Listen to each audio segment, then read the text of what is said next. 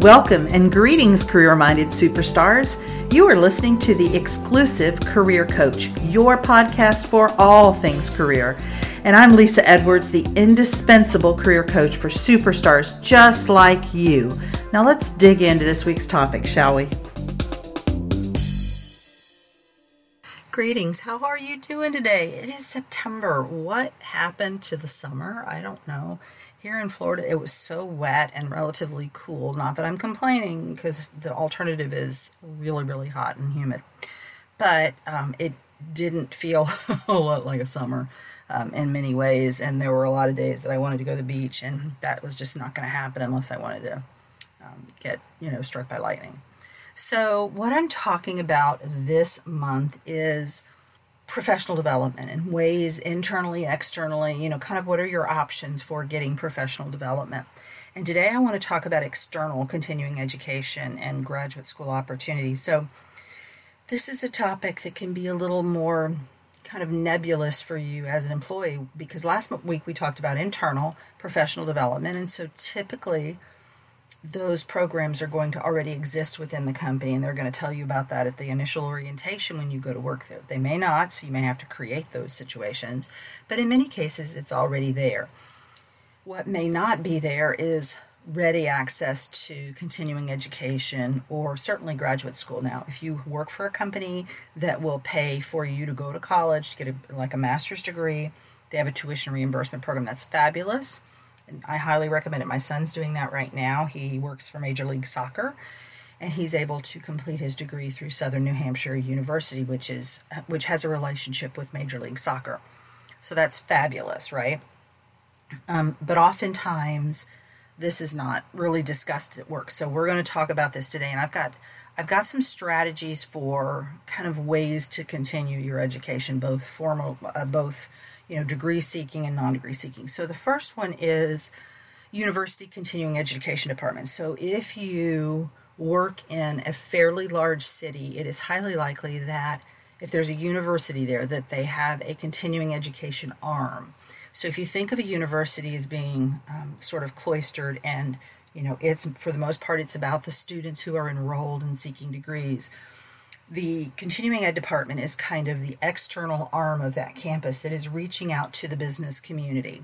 And I would say to the community as a whole, because oftentimes continuing ed units will offer things like art and dance and music and um, crafts and those kinds of things as well. But the bread and butter of most continuing education departments is that kind of formal, non degree coursework that you can take for professional development. Um, so there's a couple of ways that you can take courses at a, a university um, continuing ed department. One is going to be a, like a cluster of courses that they have grouped together that lead to a certification or some kind of designation. So you take this series of courses and you're a designated X, whatever it is. And so those courses are going to be laid out for you. They're typically going to be um, sequenced for you. Take this one first, take this one next. And they will be offered in a complementary fashion. In other words, they're you know this is continuing education this is not like the the campus where you may have three classes that you want to take at the same time they're going to set these up to where you can take them in in sequence so that's one way, kind of that cluster of courses. Another way is they'll offer standalone courses. So it's just one course, doesn't probably doesn't lead to a designation of any kind, but it gives you some concentrated knowledge in a certain area. You know, so you know, you take a, an accounting class for non-business majors and and that's what it is. The third thing is I think increasingly continuing ed departments are working collaboratively with companies in their area to develop coursework specifically for either their employees or for them to attract employees. Now, what I mean by that is when I lived in Columbus, Georgia, Columbus State University, which is where I worked at the time, was very good at reaching out into the Columbus community and to the business community and partnering with them. And so they had one program, I don't know if they still have it, but it was to it was a quick start kind of program that was actually preparing people to be programmers. So had a very large company that had a high, um, big need for, for programmers in Columbus. and you could go in and take this course and it didn't guarantee you employment at that employer you may choose to go somewhere else they may choose not to hire you but you were getting some really good programming training and classes in a very concentrated period of time so a, a note about if you choose to go the continuing ed route or really any of the routes that i'm talking about today i want you to keep some kind of a folder where you're keeping record of all of these things and here's why you're going to want to put that stuff on your resume the next time you update it. You may need to put it on some kind of a formal document from your employer. You may need some other, um, you know, you're you're nominated for some kind of an award, and they want to know what classes you've taken. There's it's, it's all kinds of reasons why you might need this information, and it's real easy for it to kind of go by the wayside. So keep a folder, put your certificates. Um, you know, if there's like a printout from, you know, the classes that you took with the titles of them, whatever they give you, I'm, I'm not talking about the notes that you take for the class. I'm talking about the the acknowledgement that you took that class or that series of classes. Keep that in a folder. Keep that at the ready, and you can also, for that matter, kind of stick any of your kudos in there, your praises from customers or coworkers or your boss. You know, just kind of keep that your little brag file. So that's number one is university continuing education departments. Number two is for-profit training companies. So used to be back in the day, there was a company called Fred Pryor, Skill Path. Those were two of the biggies. I don't know if they're still around, and it doesn't really matter. I just want to let you know about these for-profit training companies and kind of what the shtick is. Because they are for profit, you want to do your due diligence with them and find out what the reputation is. So just do a little googling or ask around in your office um, if you you know you're thinking about taking a class to see if that's kind of a legit company that you're thinking about taking it with. The benefit to these for profit training companies is what they'll typically do is come to a large town. So if you live in a large city, they may come to you, or you may have to drive a little bit. Um, I took a couple of these courses when I lived in Northeast Missouri, so I had to drive down to Columbia, Missouri. I had to drive about an hour and a half. But I got really good content in a couple of these classes, and they were different than anything I would get at the university, right?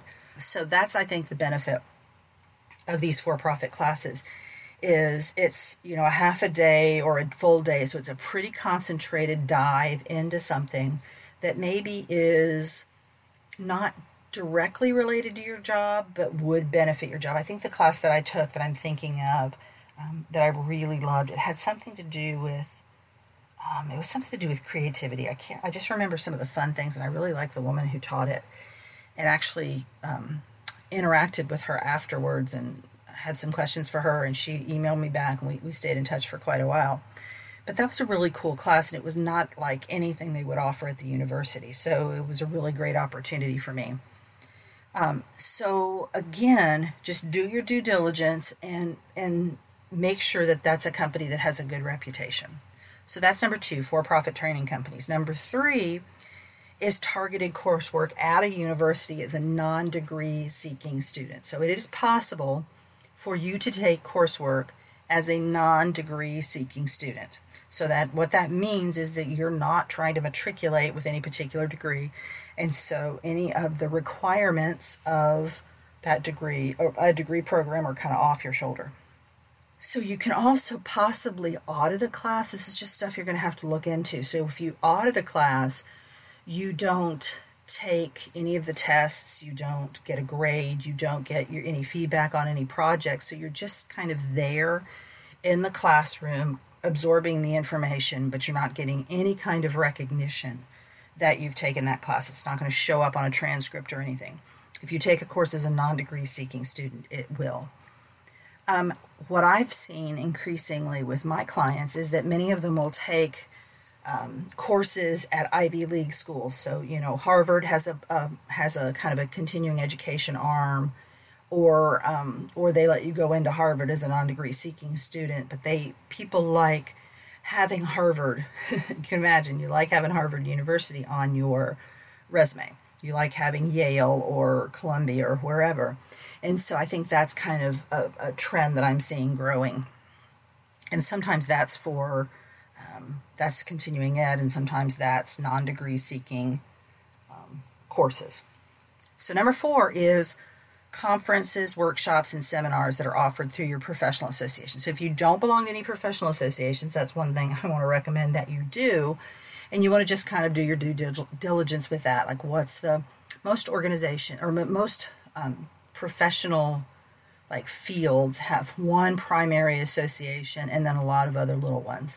So I always recommend that one main one because typically you're going to get more exposure, you're going to have more opportunities in that one big one, and then you may want to join some little ones as well.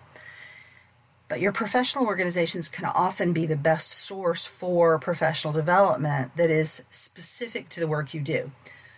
So, for example, if I think back to when I worked in, in higher education, there was never a course offered to me at either of the universities that I worked at that would tell me how to run a career center, that would tell me how to coach um, students, how to, you know, critique resumes for students. But yet, those were the kind of things that were offered through my professional development association. So many of these kind of organizations will have an annual conference or maybe a biannual conference, meaning they do it every other year or every third year. And then they'll have workshops and seminars more frequently. So oftentimes those are online via webinar, via Zoom call, via something, or even like e-learning with, you know, online training. What I love about you attending conferences is that you get that exposure to other professionals in your field. And so many of those annual conferences will even have an infrastructure in place where you can apply. So you've got people, they have needs, they, they have positions that they're um, that they're recruiting for right now. So they have a, an infrastructure there, like a board or something, where they show those jobs, and then you can actually apply for them there and even be interviewed. And of course, they have it all worked out very stealthy, so it's not as though you're, you know, kind of telegraphing the fact that this is going on. But it can be a really great way to get exposure beyond kind of where you work now. And another benefit I want you to consider with professional associations is serving on committees. So I've served on, oh my gosh, I served on the committee for new professionals. So we had like a like an initial orientation. So if it was your first time to the conference, this is the shtick you get. You get this program, and I helped tra- plan that. I w- have also been on the planning committee for the annual conference. I've also served on executive boards of committees uh, of these conferences and these professional associations. And some of those people I've met are still my friends to this day, even though I've left that, that field a long time ago. So it can really be a great way for you to meet people from all over. It can expose you to job opportunities, but it, it is also just a great professional development way. So those five um, ways for continuing getting your continuing your education outside of your current employer: university continuing education departments, for-profit training companies, targeted coursework at a university as a non degree seeking student or auditing a class, conferences, workshops, or seminars offered through your professional association. That was four ways. I think I said five, but it was four.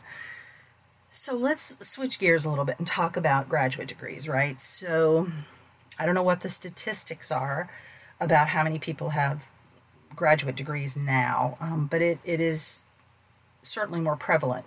And I'll tell you something interesting. If you're in the US, I have a lot of clients in Canada. I've worked with a lot of Canadians. And what I see very often is at the same level of job that they would have in the United States, they're at the same level, whether it's director level or VP or a more entry level. They often will have one degree less than what we would typically have holding that job in the US. So if it's a job that requires a bachelor's degree in the US, it might require an associate's degree or nothing in Canada if pretty much everybody who gets a certain job in the US has a master's degree, typically they can get it with a bachelor's degree in Canada. Not saying that one is better than the other. I often think that we're an overeducated workforce here in the US. I'm just pointing out something.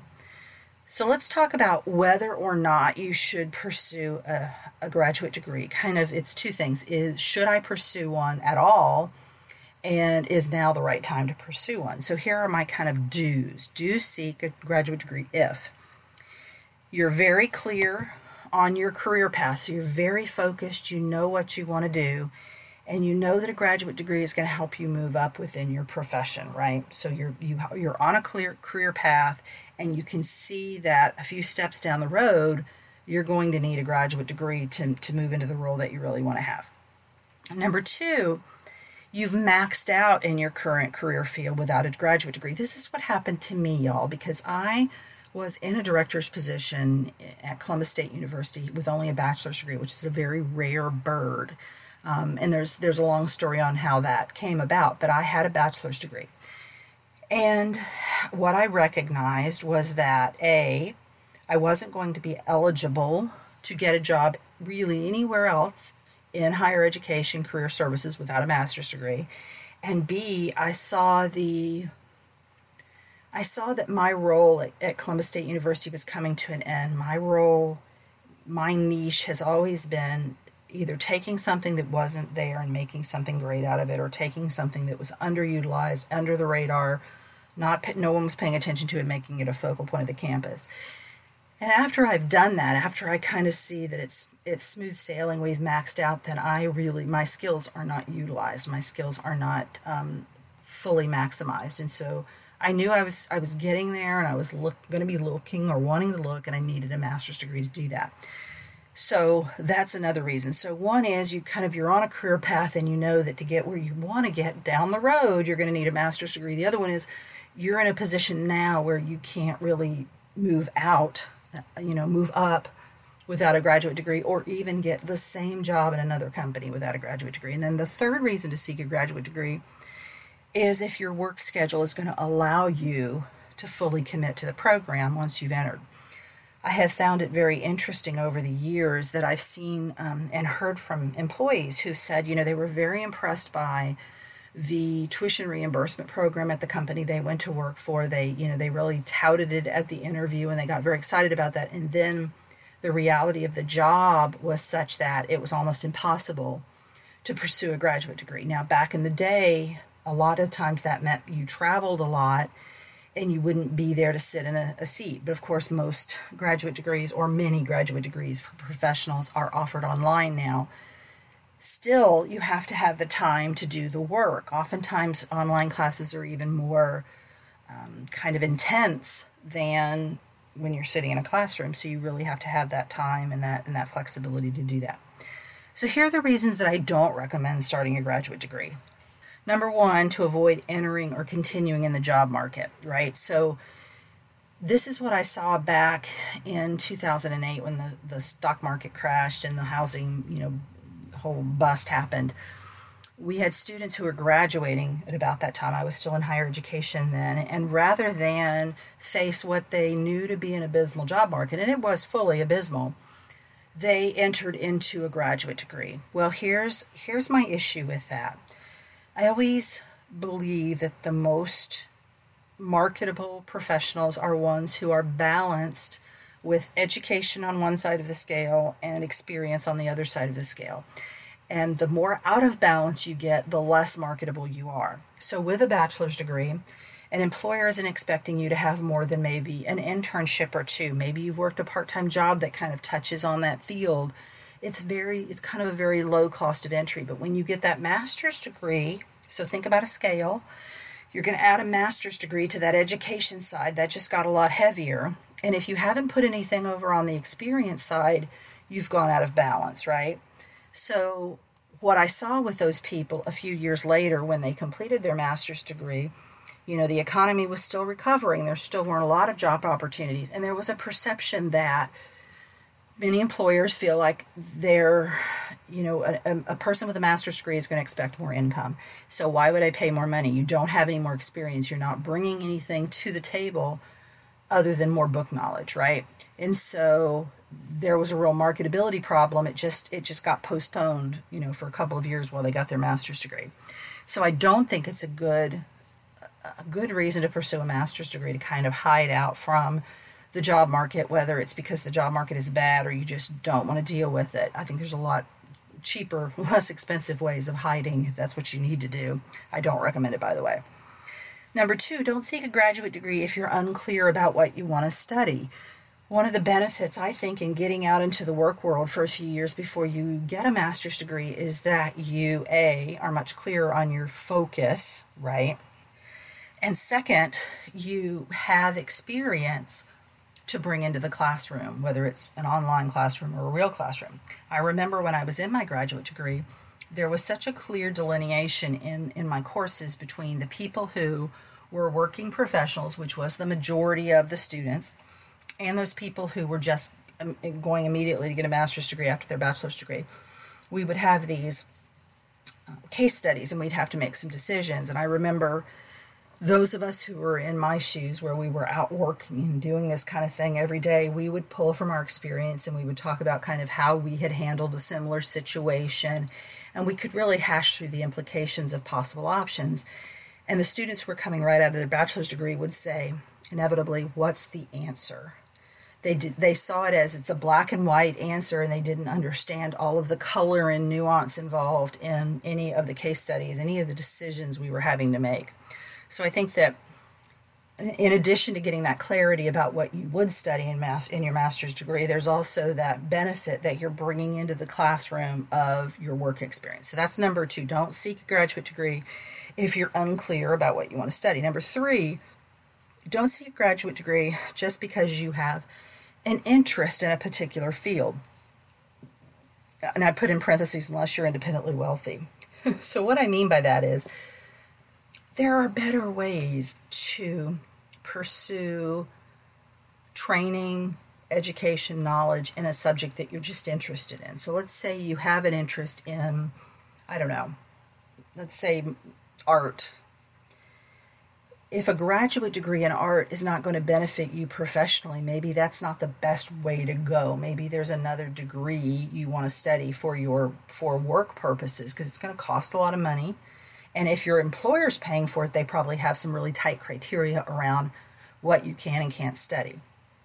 And then look to what we talked about before, continuing education courses or, you know, classes offered by for profit companies or some kind of community organization that offers those kind of classes to get that kind of fun stuff that you want to study. So number 3 is don't don't seek a graduate degree if you just because you have an interest in a subject. Number four, don't seek a graduate degree if you've started a new job less than a year ago. Now, here's why I, I say that, and, and I've coached a lot of clients over the years about this. There is a learning curve to any new job. It can vary greatly depending on whether it's, you know, how new is this kind of work to you, how technical is the work, what level is the work at, what kind of work is it. It's all those things. But there is going to be a learning curve. It may be as short as six months, it may be as long as two years. Bef- and when, I, when you think of a learning curve, if you're thinking, like, what does that mean? A learning curve is really that ramp up until you become fully functional in that job, until you are performing at the level of, you know, kind of fully qualified for that job, right? And so typically during that learning curve, there's a couple things going on. First of all, you may have to work longer hours, but you're also using kind of you're using your brain in a different way or maybe you're using a different part of your brain but it can be very mentally taxing as you learn all the new things and the new language and the new you know processes and systems and all of that. It's very mentally taxing.